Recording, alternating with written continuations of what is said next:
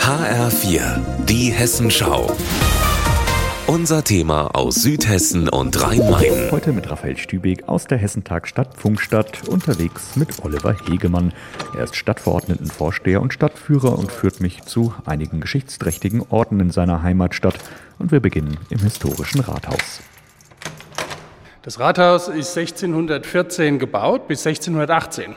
Unser historisches Rathaus ruht auf sechs Eichensäulen, die man hier sehr gut sieht, die alle von 1618 tatsächlich noch sind.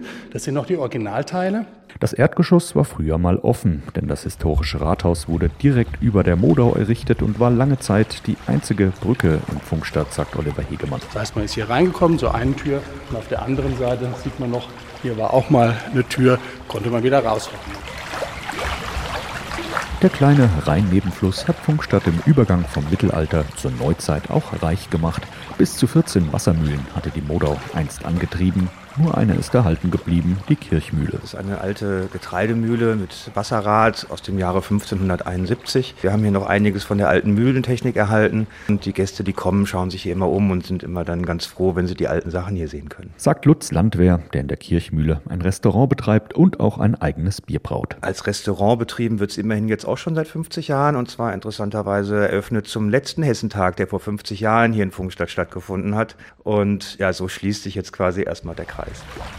Ein paar hundert Meter weiter, die Modau entlang, treffe ich das Hessentagspaar Simon Schmitz und Nicole Reining vor einem prachtvollen, denkmalgeschützten Anwesen der Büchner Villa. Hier hat Wilhelm Büchner mit seiner Familie gewohnt. Er hat äh, 1845 die Villa erworben, sage ich mal, und ja, hat hier einige Jahre gelebt.